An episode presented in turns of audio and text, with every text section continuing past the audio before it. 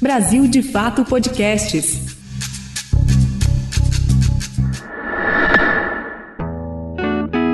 Câmbio, camarada Igor. Eu sou muito jovem, João Pedro. Eu, eu tenho, eu tenho uma vaga lembrança da CPI dos anões.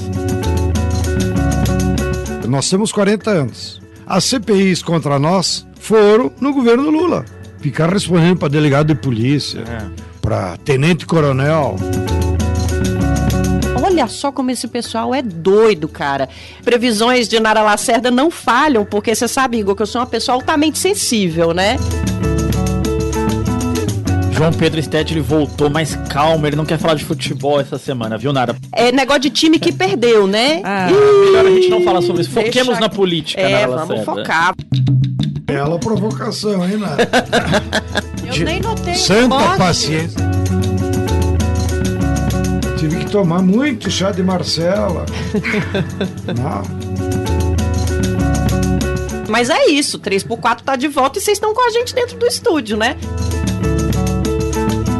Não vai falar, não vai responder. Pô, a jornalista hoje tá ficando É, no vácuo. eu, eu entendi. Essa vai pros cortes.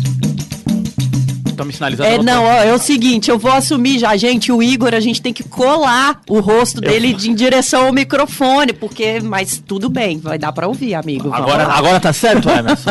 Conseguimos aqui? Então, então vambora. Pronto, o gesto é esse, é de ficar reto.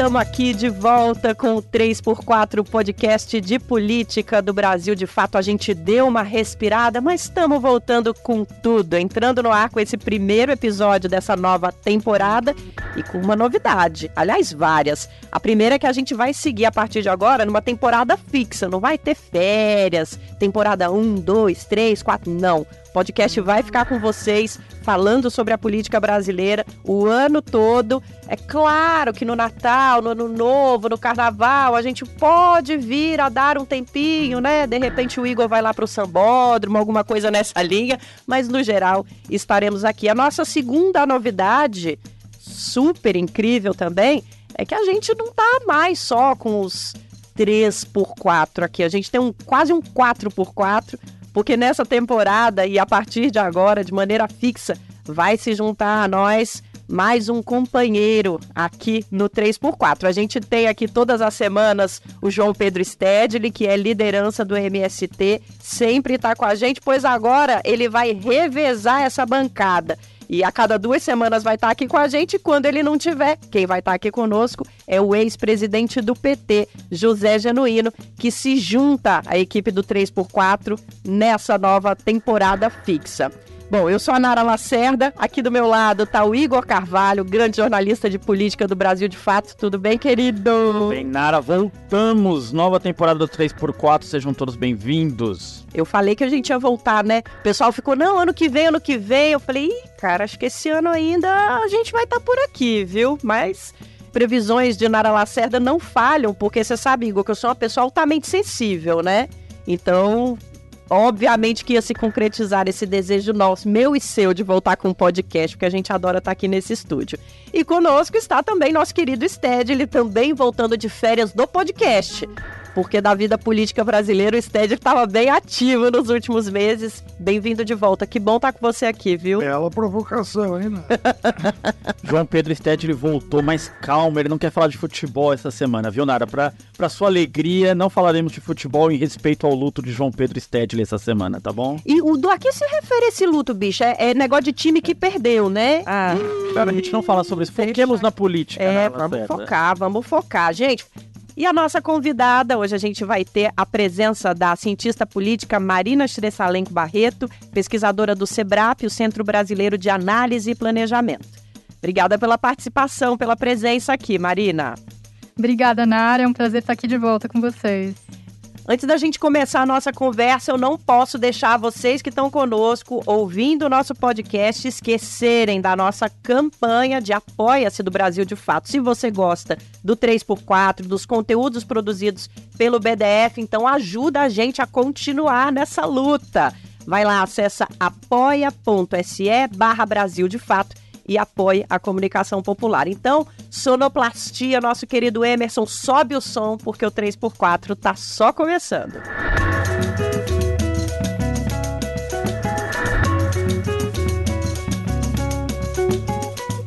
Neste primeiro episódio, nessa temporada fixa, a gente está se propondo a fazer um debate sobre o papel das comissões parlamentares de inquérito, as CPIs uma reflexão não é só sobre o funcionamento, a atuação desses instrumentos, não.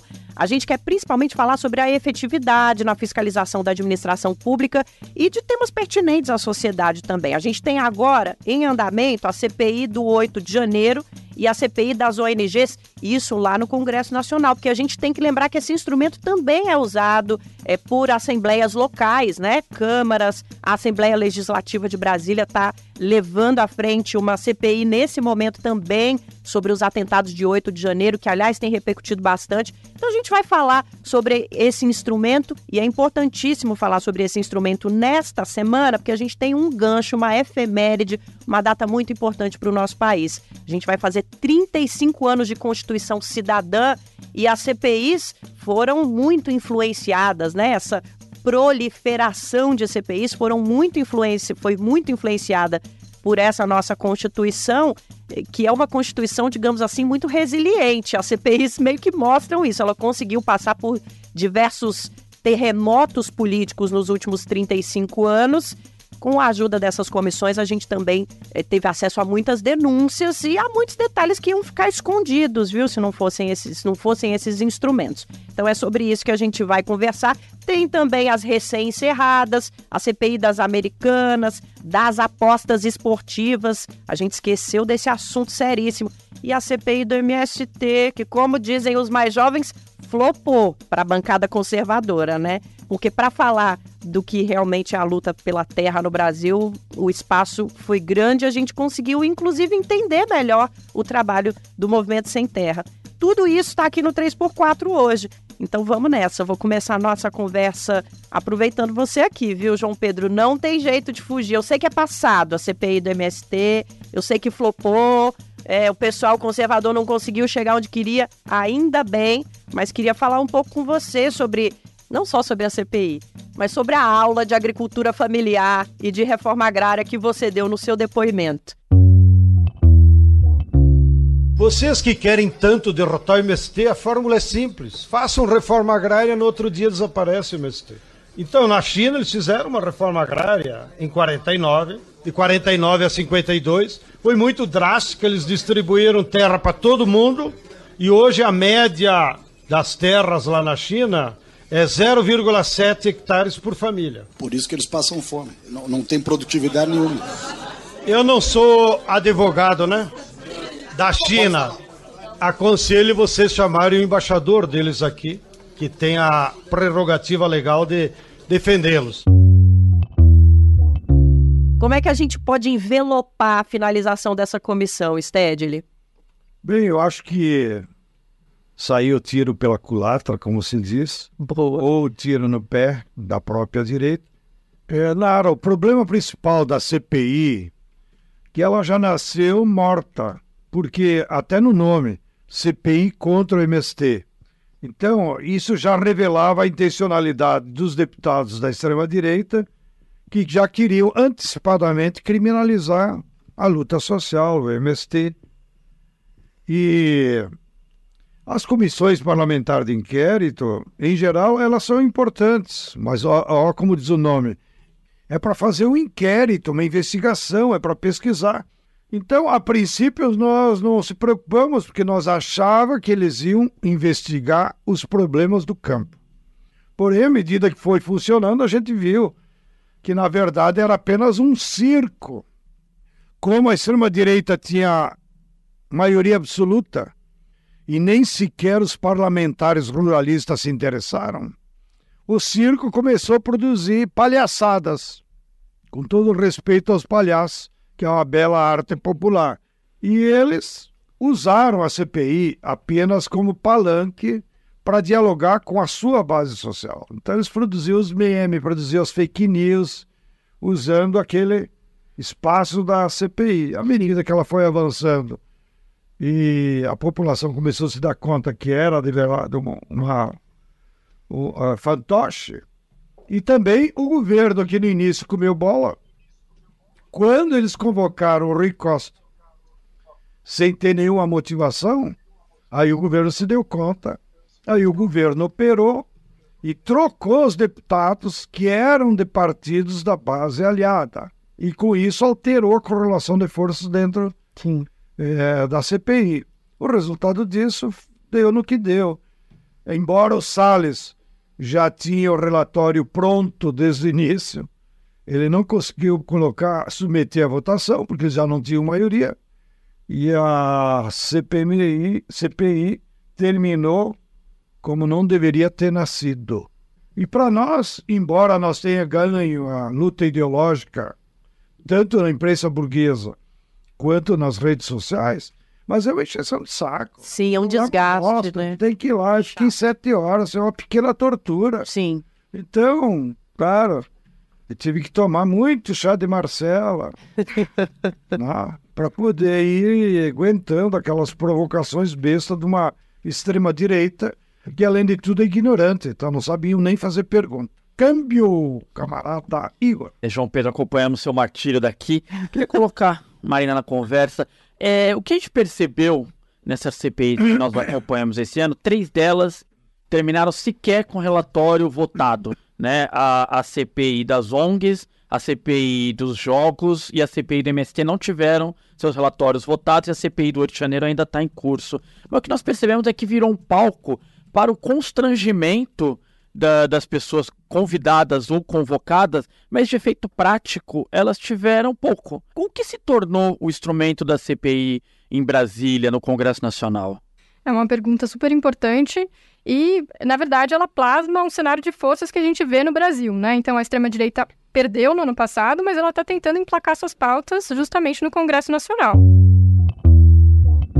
Eu entendo que os senhores estejam nervosos. Está numa situação bastante difícil para vocês depois que alguns membros se retiraram da CPI, sobretudo diante da suspeição do relator, que, bem, iniciou o dia tentando vender para a sociedade brasileira que estava tudo ganho e terminou o dia, na verdade, tendo mais uma vez que se explicar diante dos seus crimes. Mas o relator disse que, na verdade, tinha sido pedido arquivamento por parte da Polícia Federal. Ele se esqueceu de ler a segunda parte. Eu acho bastante irônico, porque enchem a boca para tentar criminalizar o movimento social e todos aqueles que lutam por direitos no Brasil, mas, na verdade, os criminosos são vocês. E eu suspeito, inclusive, que com o senhor Ricardo Salles vai acontecer o mesmo fim que está acontecendo com a Zambelli, com o próprio Bolsonaro. E fazer justamente esse circo, como João Pedro falou, é uma estratégia muito, que engaja muito a base, né? Então, o 8 de janeiro, a, a deputada Jandira, inclusive, foi é, alvo de ameaças de morte, né? Inclusive terríveis. Porque os embates, eles existem? É, os embates políticos, eles devem existir, mas a gente não pode deixar sem resposta, muitas vezes, agressões e, e mentiras que ocorrem dentro da política. Eu quero apenas registrar, presidente, que eu entrei com denúncia crime na Polícia Federal, porque de quinta-feira para cá, em função de divulgações distorcidas, editadas e parciais dos embates que aqui ocorrem, eu tenho sido ameaçada de morte, ameaçada a minha integridade física, é, e são vários, inclusive um manda contar as horas que eu ainda tenho para viver, né? Então são, são, não sei porque, não sei qual é o comentário aqui atrás, mas são. Queria silêncio aí, por favor. São ameaças de morte, de a minha integridade física. A gente teve exclusão de deputados, inclusive a Billy Brunini, justamente por tumultuar a comissão. É uma estratégia da extrema-direita de tentar, pelo menos, é, adquirir um espaço maior no debate público. Né? Mas agora, se a gente olhar para a história das CPIs, para como elas funcionaram desde de 1988, a gente percebe que efetivamente elas tiveram um papel muito importante né, na democratização de uma discussão pública. Então, a CPI do, do PC Farias, por exemplo, levou ao impeachment do Collor. Né? A gente teve CPI dos anões do orçamento que levou à cassação de seis parlamentares. Né, a CPI dos Correios que levou ao mensalão. Então tem, tem muita coisa, né? O histórico das CPIs desmente que né, tudo acaba em pizza. É, mas, de fato, a gente está num cenário de forças que estão absolutamente polarizadas e polarizadas para efetivamente tumultuar. Né? Então, é, o que a gente viu, a gente vê na CPI do 8 de janeiro, a gente viu na CPI do MST, é justamente uma extrema-direita na sanha para tentar travar o debate público e engajar sua base você estava falando da história da CPI, eu queria trazer para o nosso ouvinte um pouco isso, esse contexto. Eu fiquei surpreso quando fui ler que a primeira CPI foi na era Vargas ainda. Nos conte um pouco sobre a história das CPIs, como esse instrumento surge na política brasileira e se desenvolve, por favor. Não, ótimo. É, a CPI já tem um histórico de quase um século. Né? Ela surgiu em 1934 na Constituição, só que foi uma existência, um nascimento curto, porque em 37 a gente teve o autogolpe, né, de Vargas, e elas foram aniquiladas ali no período antes da ditadura militar, várias CPIs né, foram floresceram justamente como um mecanismo de controle democrático é, do Congresso. E na ditadura, aí a gente já sabe que o cenário é absolutamente aterrador, né? Mas é, com a redemocratização, aí a gente teve um cenário de que as, a Constituição Federal, que foi extremamente importante, concedeu poderes para CPIs, para elas efetivamente atuarem como é, um poder judiciário né, nos poderes investigativos, né? Isso é muito importante, como o Stédio lhe colocou. Então, elas não podem punir, né? Não dá para prender pessoas, a menos que seja em flagrante, o que já aconteceu em CPIs no Brasil antes, mas quebrar sigilo bancário, fiscal, né? Inclusive, a gente teve ontem é, a publicização da decisão do Cássio Nunes Marques, decisão vergonhosa, é, impedindo a quebra de sigilos do Silvinei Vasquez, né, da, do diretor, ex-diretor da, da Polícia Rodoviária Federal. Então, também a gente observa esse conflito de poderes, né? É, não é a primeira vez que a gente vê ministros do Supremo é, já tentando reduzir os poderes já garantidos constitucionalmente pelas CPIs. Cássio Nunes e André Mendonça já impediram pessoas de entrarem na CPI, de deporem, né? É, o Osmar e a Marília Alencar é, já foram livrados dessa condição. E outros pediram direitos ao silêncio e foram concedidos, né? Como é que a gente pode falar, Marina, para entender melhor? Porque é, uma frase que sempre vem quando a gente está falando de CPI é, da população é CPI acaba em pizza, né? E a gente acompanhou várias que trouxeram resultados, alguns nem muito propagandeados, mas que efetivamente trouxeram resultados. É, e o Brasil teve CPIs em momentos muito chave da história do país, não só da história política. A gente teve, é, acho que há mais de 10 anos, a CPI do caos aéreo. Não sei se o pessoal se lembra aí de quando a gente teve um problema seríssimo nos aeroportos brasileiros. É, isso se transformou numa comissão parlamentar de inquérito que trouxe muitos detalhes sobre o nosso transporte aéreo que a maior parte dos brasileiros não conhecia e sobre as relações políticas desse meio também. Então, é, a gente tem é, CPIs que trazem algum resultado social, político ou até judicial. Esses instrumentos não são só pizza, né, Marina? Claro, muito pelo contrário. E é muito relevante que a lei que regula CPIs é de 1952. Até hoje ela sobrevive. E na lei a gente vê que tem um dispositivo que prevê que as CPIs, ao final, o encaminhamento é tanto ao Ministério Público quanto à AGU, é, ou outros órgãos, né? Já foi para a Receita Federal, relatório. É, mas o fato é que os órgãos, teoricamente, deveriam relatar os desdobramentos do, da CPI, porque é de grande interesse público saber o que, que levou. Né? Projetos de lei podem surgir das CPIs, muita coisa pode surgir. Programa de proteção à vítima, por Sim. exemplo, surgiu depois da CPI do narcotráfico. Presídios federais surgiram depois de CPI. Então, a gente tem muitos resultados, só que o problema é que esse dispositivo da lei de 1952 não é aplicado. Né? Até, e para a gente, que está no cenário público onde mil coisas estão acontecendo, é muito difícil acompanhar né? E aí tem aquela coisa, o legislativo fala, ah, não, não é meu, meu poder, não está na minha esfera de atuação falar dos dobramentos da CPI. É poder, né, dos outros órgãos que estão imiscuídos nessa função. Então fica nesse pega não pega a função e a gente fica sem saber. Mas de fato teve muita coisa relevante. João Pedro, é, o MST ele foi alvo de cinco CPIs. É, você depois, salvo engano, você depois em outra, né? Essa acho que é a segunda é... Então você viveu outros ambientes de CPI, mas eu sou muito jovem, João Pedro. Eu, eu tenho, eu tenho uma vaga lembrança da É. CPI dos anões, da CPI do PC Farias. O que que te vem à cabeça quando pensa? Eu lembro de um clima no país na CPI do PC Farias, quando a Rosiane foi, Rosiane Collor foi depor. Então, é, eu tenho a impressão de que havia ali uma mobilização muito maior do que a gente vê hoje em torno desse instrumento da CPI, né? Qual, o, o- na tua análise, como se distribui aí a atenção da população? E e mais, mais do que isso, como se deu a reverberação na opinião pública desses períodos? Muito diferente? Claro, são muito diferentes. Como a Marina explicou, o instrumento ele é importante, porque ele é investigativo e, sobretudo, ele tem uma exposição pública muito grande. Então, a população fica sabendo de muitos fatos, de falcatruas, pela ação parlamentar. Então, isso é importante para levar informação para a população. Agora, o resultado, os desdobramentos, depende, como a Marina disse, da correlação de forças que há na sociedade. Porque o parlamento ele é só espelho do que acontece na sociedade. Ele não tem força própria. Então, no passado, eu estive em três CPIs contra o MST, todas. É, qual era o objetivo? Era frear a reforma agrária. É muito interessante quem está nos acompanhando entender. Nós temos 40 anos. As CPIs contra nós foram no governo Lula. Por quê? Assim. Assim, foi dando- quatro, na verdade. Aham. Teve uma da ONG que também nos, Alcançou, mas. nos alcançou, mas o objeto da reforma agrária foram quatro. E todas elas no governo Lula e Dilma. Claro. E agora, por quê? Porque a direita, né, percebe que ela perdeu na correlação de forças no executivo, então ela tenta usar o legislativo para acuar o governo, para inibir e para criminalizar a luta social, para não, não nos deixar organizar o povo que tu fica envolvido em colocar energias para se defender. Então, é uma forma da direita vir para a ofensiva. No caso específico da correlação de forças atual, eh, tem dois componentes.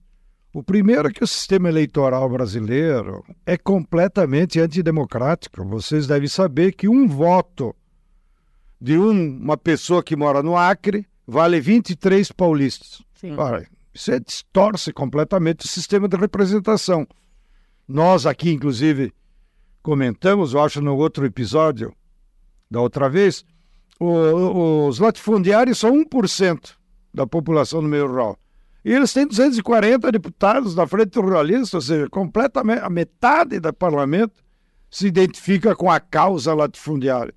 Então, isso é uma distorção completa da nossa Câmara dos Deputados. No Senado já é mais equilibrado, com três por estado, é tudo ex-governador, então tem outra pegada. Agora, a Câmara, a Câmara dos Deputados não representa a sociedade brasileira. E nas últimas eleições, a extrema-direita, por conta dessa distorção eleitoral, ela conseguiu também uma representação maior do que a sociedade brasileira.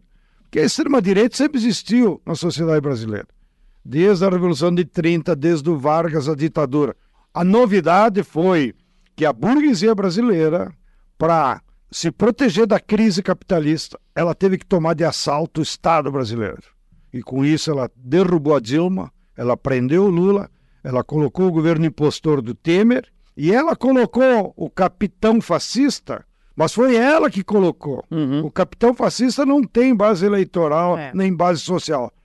Então agora, com a vitória política das forças populares que elegeram Lula, essa extrema-direita ficou reduzida do ponto de vista político ao seu espectro real, 10, 15% da população. E essa extrema-direita, amando da burguesia também, ela está incrustada hoje com uma espécie de trincheira anti-governo no Banco Central. É muito importante a população se dar conta. A mudança que o Bolsonaro fez de dar autonomia para o Banco Central vai afetar até que não tenha força para tirar a autonomia do Banco Central. Que, na verdade, o Banco Central opera, então, os interesses dos bancos e não da sociedade brasileira. E da mesma forma ela se incrustou na Câmara dos Deputados. Não é? A nossa sorte como MST, como eu disse antes, que a composição dos deputados na nossa CPI, nem sequer os parlamentares ruralistas foram, que eles perceberam que era apenas uma palhaçada. Então, lá não se discutiu, na verdade, a realidade brasileira e por isso que em alguns momentos do meu depoimento tive que debochar, porque ficar respondendo para delegado de polícia, É. para tenente-coronel, E eu, eu, tava, eu passei o Eu dia. nem notei. santa Nossa, paciência. Eu nem notei. Você notou, Marina? Achei tão sério aquele depoimento, viu, Sted? Não. Eu nem notei o deboche. Total, e conseguiu rivalizar com a extrema-direita que consegue fazer esses vídeos de Instagram, TikTok. Foi né, pop Twitter. demais. Foi, pop. demais. Nossa Senhora. Não, virou trending topic no Twitter também. Virou totalmente. E eu, eu, eu acho que dentro desse, desse espírito do, da CPI como um bom instrumento fiscalizador, a gente teve o exemplo da CPI da pandemia, né? Que de efeitos práticos, ela talvez tenha tido limitações do que sairia dali de imediato, mas, por exemplo, foi na CPI que nós descobrimos o terror da gestão do Pazuello e a Pfizer já tinha feito contatos com o governo brasileiro, né, Marina? Então, você entregaria maior é, autonomia às CPIs para que os parlamentares. Você acha que falta o quê? Falta autonomia ou já há autonomia demais para as CPIs? Excelente pergunta. Isso da CPI da pandemia é ótimo a gente lembrar, porque a correlação de forças era totalmente diferente. A gente estava lidando com uma Procuradoria-Geral da República absolutamente leniente a Bolsonaro, que se recusava a investigá-lo e falava que ele estava agindo conforme os ditames né, da- do, do governo, ele não poderia especular né, sobre política de governo. Então, a, a alternativa que foi foi justamente tentar instaurar essa CPI, que inclusive só foi conseguida, só, só conseguiram instaurar a mando do STF, porque o Pacheco tinha as assinaturas, mas ele não estava instaurando. Então, né, foi toda uma correlação muito difícil mesmo para conseguir fazer e deu um, pelo menos uma resposta ao povo brasileiro. A gente estava vivendo a crise de Manaus, a gente estava vivendo as pessoas morrendo a rodo, não tinha vaga em cemitério. Então, a gente terminou com 78 indiciamentos de pessoas físicas e dois de pessoas jurídicas. Isso foi relevante. Essa pergunta sobre, bom, a gente precisa dar mais autonomia ou não? É muito difícil responder porque a gente está falando de cenários muito diferentes. Então, num cenário em que a extrema-direita ocupa a, a relatoria presidente de comissão, a gente vai ver justamente um- uma arbitrariedade muito grande, né? Foi, por exemplo, o que aconteceu na CPI do MST, a gente estava falando dela aqui. Em várias outras CPIs que a extrema-direita conseguiu os cargos de poder, né? Na CPI da Americanas, que a gente também estava falando, terminou é, um relatório que não iniciou ninguém, né? Foi outro circo. E aí eu acho que é a derrota da extrema-direita na CPI do MST fica mais gritante porque você tinha o Zuco na presidência, o Exatamente. Salles na relatoria, o Kim Kataguiri na vice-presidência da CPI. Então, assim, é gritante a derrota. Como é que e um quórum maior? Como é que perderam do jeito que perderam, sabe? Pois é, mas tá cacifando o Salles, que já tinha retirado, falado que não ia mais concorrer à, prefeitura. prefeitura. e agora falou, não, peraí, talvez. Então o que, que eles fazem é, é- é usar de palco, entendeu? Uhum. Para projetos políticos pessoais. Agora, essa discussão sobre autonomia também é muito relevante, porque a gente está falando sobre poderes investigativos próprios do Poder Judiciário. Claro. Então, sempre, vira e mexe, tem discussão sobre, ah, CPI pode fazer delação, CPI pode é, quebrar sigilo telefônico. Uhum. Então, é, é, é muito temerário a gente achar que pode fazer tudo. Não pode Claro, fazer tudo. Claro. E para a população também, que está querendo saber, quer apurar, é muito natural que a gente queira, né, cobrar do nosso governo, dos governos, é o que está acontecendo, as pessoas não entendem, né? Acham que acaba em pizza porque não prendeu pessoas. E, e não pode prender pessoas porque prender, né, é, é- é uma prerrogativa, não é prerrogativa, né? Na verdade, é do poder, atribuição, competência do poder judiciário. Então, é, de fato, eu acho que a gente tem um. O desenho institucional das comissões é bom, né? Se a gente parar para pensar num cenário democrático. O problema é quem ocupa. Sempre o problema é quem ocupa, né? Então, é, é saber para quem que vai, né, a relatoria, para quem que vai a presidência e, de fato, como as outras instituições agem em relação aos poderes da comissão. A gente teve um, um- é, ministros do STF desautorizando, né? Então, eu acho que é, é mais sobre como é aplicado do que como está o desenho hoje. Aliás, está faltando um cada um no seu quadrado, né? Entre os nossos três poderes aí, a gente precisa articular isso, porque senão nós vamos entrar numa crise institucional real, não criada pelas manchetes da mídia hegemônica real. Agora, voltando aqui numa, numa fala do esse fracasso da CPI do MST, ele é fácil de explicar também, né, Igor? não tinha nada factível para ser investigado ali. Era um grande teatro, né, Stedley, como a gente falou. Então, realmente, tá, ali estava fácil fracassar. As outras, a CPI das Americanas, por exemplo, é, deveria contar com mais elementos para falar sobre esse absurdo que aconteceu com uma das maiores empresas do varejo brasileiro. Chamar o que tinha acontecido de fraude. A fraude acontecia na contratação de bônus junto à indústria, uma prática comum no varejo, quando fabricantes dão descontos para grandes encomendas. Com as negociações vantajosas artificialmente criadas, a companhia melhorava o balanço. A crise detonada pelo escândalo fez com que a Americanas pedisse recuperação judicial princípio dessa situação toda, mas ficou claro e passou a ser tratado assim depois que a própria Americanas soltou um relatório interno no começo de junho desse ano e que nesse relatório eles passaram a classificar como fraude contábil que tinha acontecido lá. Cinco meses depois do anúncio de inconsistências contábeis estimadas em 20 bilhões de reais, o relatório apresentado ontem ao Conselho de Administração acusa o ex-CEO Miguel Gutierrez, três ex-diretores e três ex-executivos de forjar demonstrativos financeiros. E eles soltaram num dia e no dia seguinte o CEO mas ali no MST não tinha pra onde ir na né, Stedley. Os caras não tinham nem objetivo, cara. E, João tivemos em São Paulo um exemplo disso que, que, que você tá falando, que a, a Lesp, em São Paulo, completamente dominada pela base do governo Tarcísio. É, e no começo do ano foi um escândalo, porque é, o André Prado, André do Prado, que é o presidente da Lesp, o deputado, fez uma manobra regimental e o que nós vimos foi que a oposição não conseguiu instaurar nenhuma CPI, embora tivesse assinaturas para essa CPI. Então nós temos lá nós, nós temos lá CPIs que são é, pró-governo completamente. Investigam temas que não. É. Tem, tem uma CPI que investiga o tratamento para a transição de gênero feito pelo Hospital das Clínicas. Veja, João Pedro, porque o governo de São Paulo não queria, por exemplo, que se investigasse, vou colocar várias aspas aqui, o atentado ao Tarcísio em Paraisópolis, que muita gente acha que foi uma manobra eleitoral.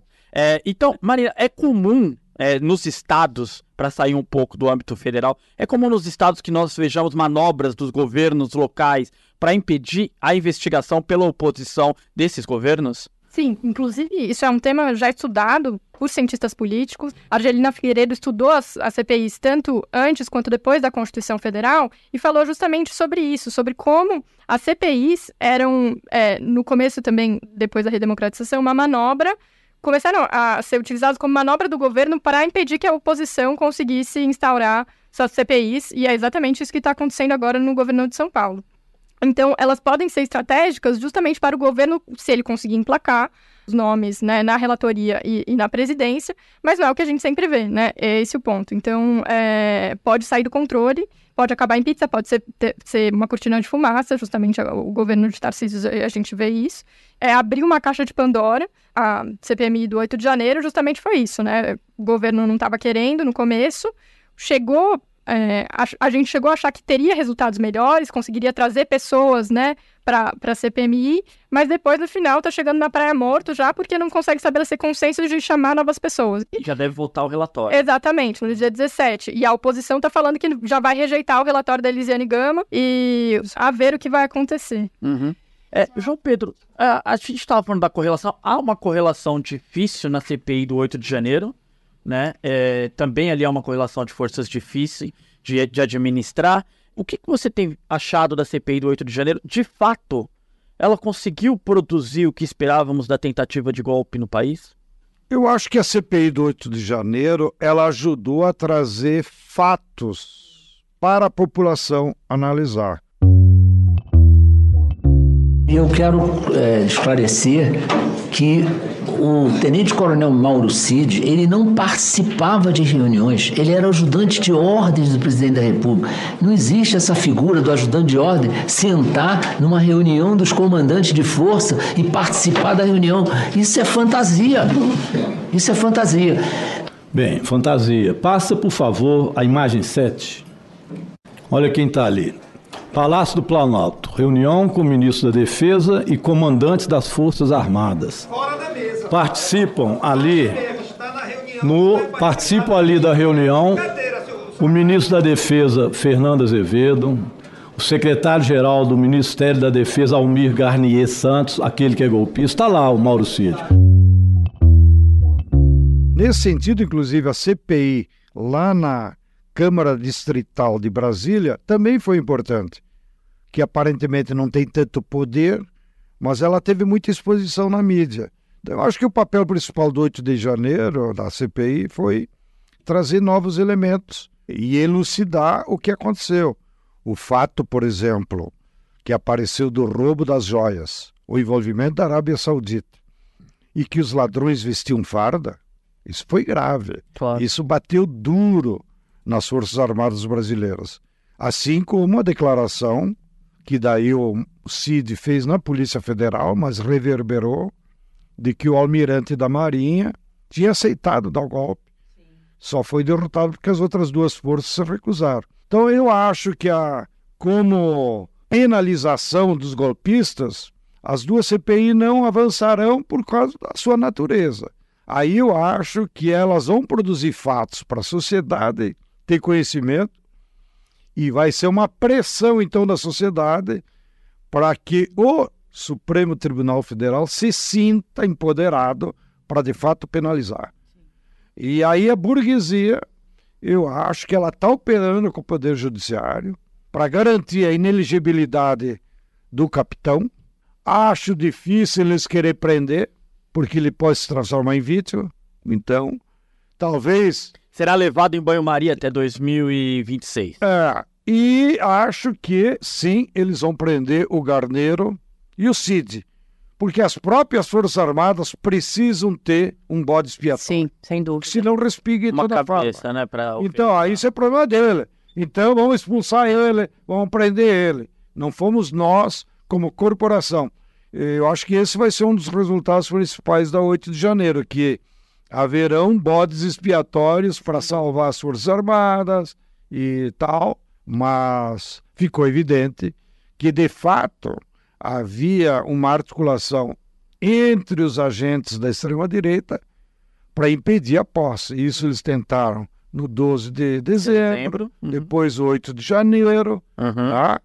E, e ficou patética essa, essa situação toda que veio a público.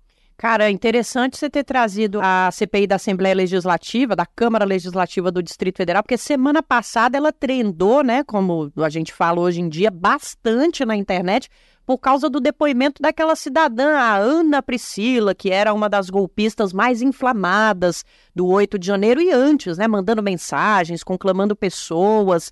E tá surgindo por lá, olha só como esse pessoal é doido, cara. É uma tentativa de dizer que figuras como Ana Priscila, outros bolsonaristas e outras bolsonaristas claramente defensores de Jair Bolsonaro, na verdade entram naquela história lá da esquerda disfarçada, que estaria. Cara, é cada corte que a gente vê, mas esse depoimento lá na Assembleia Legislativa de Brasília, na Câmara Legislativa da Ana Priscila, foi interessantíssimo para a gente ver como esse pessoal está desesperado de perceber é, que a tentativa de golpe, o atentado terrorista contra a democracia, contra os prédios públicos em Brasília, vão ser criminalizados sim. Porque a nossa Constituição prevê. Aliás, nossa Constituição que está fazendo 35 anos, como a gente falou no começo, né, Stedley? Tá engraçado de ver, mas quanta coisa a gente não. é, a gente deixaria de saber, né? A gente não ia ter ciência se não fossem as CPIs. Essa, por exemplo, está trazendo umas anedotas bem interessantes pra gente, né? Verdade. João Pedro, para consequência política do país, obviamente, criou-se ali um. Tanto na 8 de janeiro quanto nas demais CPIs, criou-se um palanque para algumas figuras. É, eu até é, tenho alguma divergência com essa ideia de que o Salles saiu fortalecido. Eu acho que ele ter conduzido uma CPI e ter terminado sem votar o relatório e a forma como foi conduzido, acho que isso fez muito mal para a imagem dele. E acho que ele perdeu força para disputar o executivo paulistano. Não sou comentarista, não estou aqui para comentar, mas eu diria que a pretensa candidatura dele naufragou. É, Vexa. Foi uma vexa, como a gente diz lá no Goiás, Igor. Uma É, vexa. Exato, exato. Mas, falando da CPI especificamente do 8 de janeiro, o, o Bolsonaro, é, a todo momento, há uma, a- o governo, os parlamentares governistas, tentam, obviamente, colar no Bolsonaro um 8 de janeiro, e a oposição ali o tempo inteiro tenta descolar isso dele. Me chama a atenção que na opinião pública, na mídia, esse debate não esteja tão presente. Mas você acha que internamente, nos bastidores da política, acaba influenciando?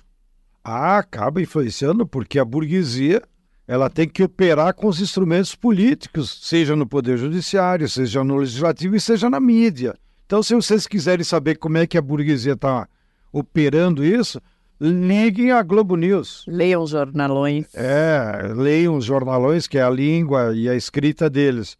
E eu acho que a burguesia fez esse pacto. Vamos deixar inelegível o Bolsonaro, tira ele. Tira dois generais de cinco estrelas ali para. Tira dois general e agora sim, como um, uma avaliação, pessoal, eu acho que a CPI contribuiu para elucidar que havia uma parcela grande do Exército envolvida no golpe. A nossa sorte é que não era a maioria. E aí sim, eu acho que não era a maioria, claro. porque o Exército também ele é dirigido pela burguesia. Então os generais não são tontos, eles têm relações econômicas, relações políticas, eles sabem com quem estão se movendo. Não é só para o discurso, para sua base pretensa, né? Por exemplo, ficava patente que nos acampamentos golpistas havia muitas mulheres dos oficiais. Claro. Então, ainda que a família militar estava envolvida no golpe, o general sabe que não é loico. Claro. Mas o 8 de janeiro escancarou também que nem todo militar era bolsonarista e que nem claro. todas as forças. Recomendo ao nosso ouvinte que leia a matéria, embora longa e densa, do Marcelo Godoy dessa semana, ah. e que ele conta a história dos militares, alguns de alta patente, que não aderiram ao discurso do golpe e muito menos é, aceitaram se mover pela tentativa de golpe de uma ala das Forças Armadas, né? E acho que isso talvez seja uma das heranças do 8 de janeiro, não? Claro, eu acho que como a contradição que gerou disso é que o alto comando do Exército, todo mundo sabe, hoje é um alto comando, eu acho que são os 12 generais, eles são tomam uma postura republicana, ou seja, vão seguir as regras da Constituição, vão seguir as determinações do ministro da Defesa, do governo, e isso é positivo, porque coloca no seu devido lugar. Eu espero que também, como contradição, o projeto do deputado Zaratini aqui de São Paulo avance na Câmara, uhum. que é também uma vontade da sociedade brasileira, que é todo oficial ou soldado, se fosse, das Forças Armadas que se meter em cargo do Executivo, como fez o Pazuello, ou se, se lançar candidato a qualquer coisa, deputado, governador, automaticamente ele tem que abandonar as Forças Armadas. Sim. Então isso precisa ficar mais claro, porque os 6.800 membros das Forças Armadas que foram lá trabalhar com o Bolsonaro, se lucupletar, dobrar salário, diárias, etc. e tal. Olha o pai do Cid, um general que está na reserva, precisa virar representante comercial da Apex em Miami. Mais uma vexa. Quanta soja nós vamos exportar para o shopping de Miami? Né? Claro. No máximo joias, mas como as joias vêm da Arábia Saudita, tá difícil exportar. Tá complicado, né? Então, é esse tipo de comportamento oportunista que eu tenho certeza a parcela sadia das Forças Armadas deve se ficar enojada com esse comportamento oportunista de alguns membros que usaram farda para se completar pessoalmente. Câmbio, camarada Igor. E aí, você queria fazer mais uma pergunta? Deixa eu escapar. A gente, está pressionado aqui. Vamos, o Pedro disse para mim que ele vai responder em 15 segundos. Então vamos. A Marina estava dizendo que ela tem alguma preocupação com o excesso de judicialização. É, te preocupa essa, essa interferência perene vitalícia do STF dentro do Congresso Nacional? Não, porque o Poder Judiciário também repercute o que há na sociedade e da burguesia. Então, na medida em que houver uma retomada da vida política na sociedade, na medida que houver um reascenso do movimento de massas, que está demorando, é, eu acho que os três poderes voltam aos seus espaços normais. Não tenho nenhuma preocupação que o STF vai substituir o legislativo, muito menos o executivo. Então, é uma exposição em função dessa anormalidade que aconteceu e pela correlação de forças que tem no legislativo. E reacionários vão reagir, né? Então, reacionários vão querer proibir casamento homossexual, vão querer proibir discussão sobre aborto, mas a gente está aqui para segurar a onda. Só que agora a gente vai parar de falar de política para falar de cultura. Então, já que a gente está falando de cultura, qual que é a sua dica cultural de hoje, Marina? Eu vou indicar um livro também, igual eu indiquei da última vez. É um livro da Sally Rooney, é o primeiro livro dela, Conversas entre Amigos. É, ela escreveu, ela ainda tinha menos de 25 anos, e é o livro que não ficou muito famoso na trajetória dela, mas eu achei a leitura muito gostosa e eu acho que consegue traduzir o espírito do tempo dessa geração nova que não sabe mais para onde ir, se sente meio órfã de, de lugares, pertencimento. Então é isso, obrigada pelo convite mais uma vez, é sempre um prazer estar aqui com vocês. Esperamos a próxima. Obrigada demais, Marina. Stedley, agora é sua vez de falar de cultura. Qual é a dica desta semana para o podcast 3x4, meu amigo? Eu vou seguir a linha da Marina e indicar um livro. Mas vou indicar um livro que eu já li há muito tempo, em homenagem a uma vitória pequena que nós já conseguimos agora no governo, que foi a emissão de posse de uma fazenda que nós estávamos ocupando há 10 anos né, e que sofremos muita repressão durante o governo Temer e, e Bolsonaro. E agora o INCRA se emitiu na posse da fazenda da usina Cambaíba. E lá dentro da fazenda Cambaíba está a usina de açúcar, hoje falida, todas aquelas instalações industriais depredadas, mas eram lá nos fornos dessa usina que se cremava os corpos dos militantes de esquerda que morriam na tortura na famosa Casa do Terror lá em Petrópolis. E a denúncia, então, nós tivemos uma vitória, nós estamos conversando em diálogo, inclusive, com o Ministério da Cultura, Nara, para transformar aquela, aquele espaço dos fornos num memorial dos mártires. Né? Para que aquilo lá fique perenizado para todo mundo saber o que aconteceu no Brasil durante a ditadura. E isso só veio à tona por conta de um livro, que é um livro de entrevista com o delegado que na época fazia esse transporte dos corpos de Petrópolis para Campos. Eu, é o delegado Cláudio Guerra. Então, anote aí: Memórias de uma Guerra, de, de Cláudio Guerra, que era o delegado. A editora é Top Books.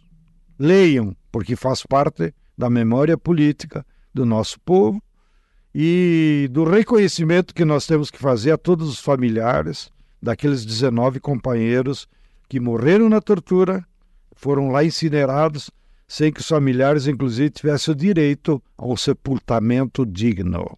Câmbio, um abraço, prazer enorme estar aqui com vocês de volta e a cada 15 dias estarei aqui debatendo futebol.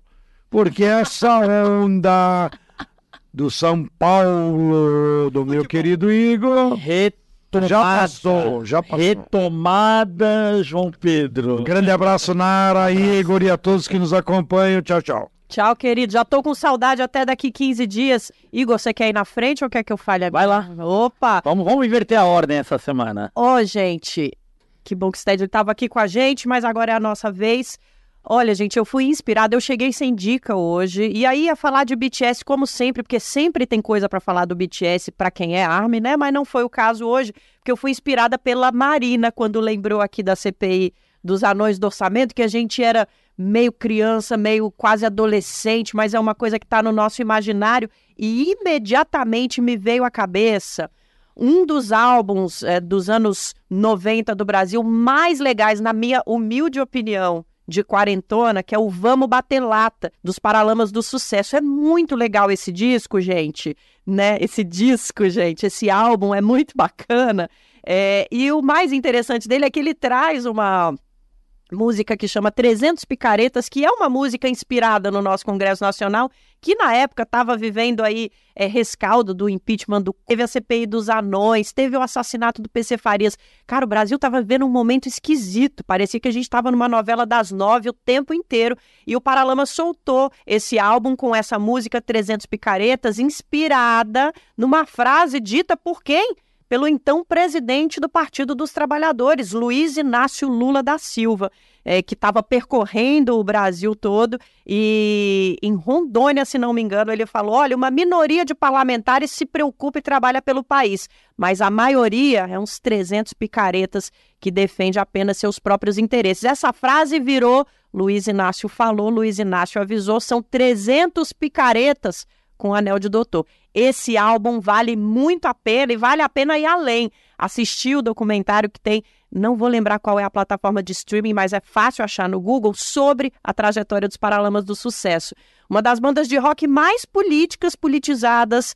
A gente fala pouco hoje em dia. É, o Herbert Viana, que é o vocalista, tem uma trajetória de muita luta, porque sofreu um acidente de avião, quase nos deixou. Mas até hoje, se você vai num show do Paralamas, Igor, todo mundo canta. E essa música é um marco para a política brasileira e para a cultura brasileira. Essa é a minha dica. Vamos bater lata para Lamas do Sucesso. Vale a pena ouvir esse álbum. Igor Carvalho não vai dar mais para fugir, sua vez. Né? É, minha dica é, é o filme novo do Kleber Mendonça, Retratos Fantasmas. É, quem aí teve a experiência de frequentar cinema de rua é, vai gostar bastante, mas independente disso, o filme é muito bonito. Né? Ele usa ali um recurso de voice-over para ir narrando o filme. É, tem uma memória de infância, ele passa com a sua mãe em alguns cinemas, ele lembra da compra de um apartamento em que eles moraram, vai contando como o local foi modificado por ela, e num segundo ato, essa história vai se cruzando com os cinemas de rua que ele frequentava. É um filme muito bonito. É o filme brasileiro pré-selecionado para o Oscar. Está nos cinemas do país inteiro com aquele velho problema do embargo ao cinema nacional, né? Poucas salas, mas infelizmente, pelo, pelo que eu pesquisei hoje cedo, acaba que ficou circunscrito às capitais, né? Então pedimos desculpa aí aos ouvintes que não estão em capitais, mas que em breve o filme estará nos streamings e quem puder vá ao cinema, prestigie o cinema nacional. É muito bonito o filme. Cara, eu tenho medo de ir, cara, porque o Kleber Mendonça é o cara que emociona qualquer um na sala de cinema. Agora, imagina falando desse tema. É e o chorona bom. demais, é possível que eu pagarei uma vexa. Eu pagarei uma vexa na saída do cinema, será? Mas é isso, pessoal. O 3x4 de hoje vai ficando por aqui. Hoje a gente falou sobre as CPIs, mas a gente vai voltar toda semana com João Pedro Stedley e com José Genuíno aqui falando sobre a política brasileira. Obrigada demais pela companhia. E lembrando, se você tem um recado pra gente, uma crítica, uma sugestão, uma indicação de leitura, uma dica cultural, é só mandar o seu e-mail para 3x4, arroba brasildefato.com.br. Por extenso, viu, gente? Não é o um número, não. 3x4, arroba brasildefato.com.br. E claro, as redes sociais do Brasil de Fato estão te esperando também. Pode falar por lá que o recado chega até a gente. Chegamos à reta final desse primeiro episódio da nova temporada do podcast 3x4. Eu agradeço imensamente a presença do nosso comentarista João Pedro Stedley. Igor, valeu demais pela companhia de sempre. Obrigada à nossa querida Marina que esteve aqui conosco também. O 3x4 é apresentado por mim, Nara Lacerda, meu companheiro de bancada é o Igor Carvalho, nossos comentaristas João Pedro Stedley e José Genuíno. A direção é de Camila Salmásio, a produção é de Letícia Holanda, roteiro de Letícia Holanda, trilha sonora original Alejandra Luciane, edição e sonorização Emerson Ramos. Conosco hoje uma mudança do destino, mas é sempre bom estar no estúdio com você, Emerson. Valeu demais passa muita segurança, viu? A gente fica tranquila com essa sonoplastia maravilhosa que o Brasil de fato tem. A gente está com o nosso cinegrafista Vitor Shimomura, da equipe de redes sociais do Brasil de Fato. A identidade visual é do Micael Gonçalves. E no Brasil de Fato, a coordenação de rádio e TV é da Monize Ravena, a direção de jornalismo é da Nina Fidelis. Antes de encerrar os créditos, a gente precisa agradecer o Rodrigo Gomes, que também excepcionalmente esteve com a gente hoje aqui no estúdio, dando uma força que a gente teve um probleminha e o Rodrigo veio nos ajudar. Gomes, saudade, obrigada por estar aqui conosco, valeu demais. E é isso, gente, 3x4 acabou. Semana que vem tem mais. Anhong!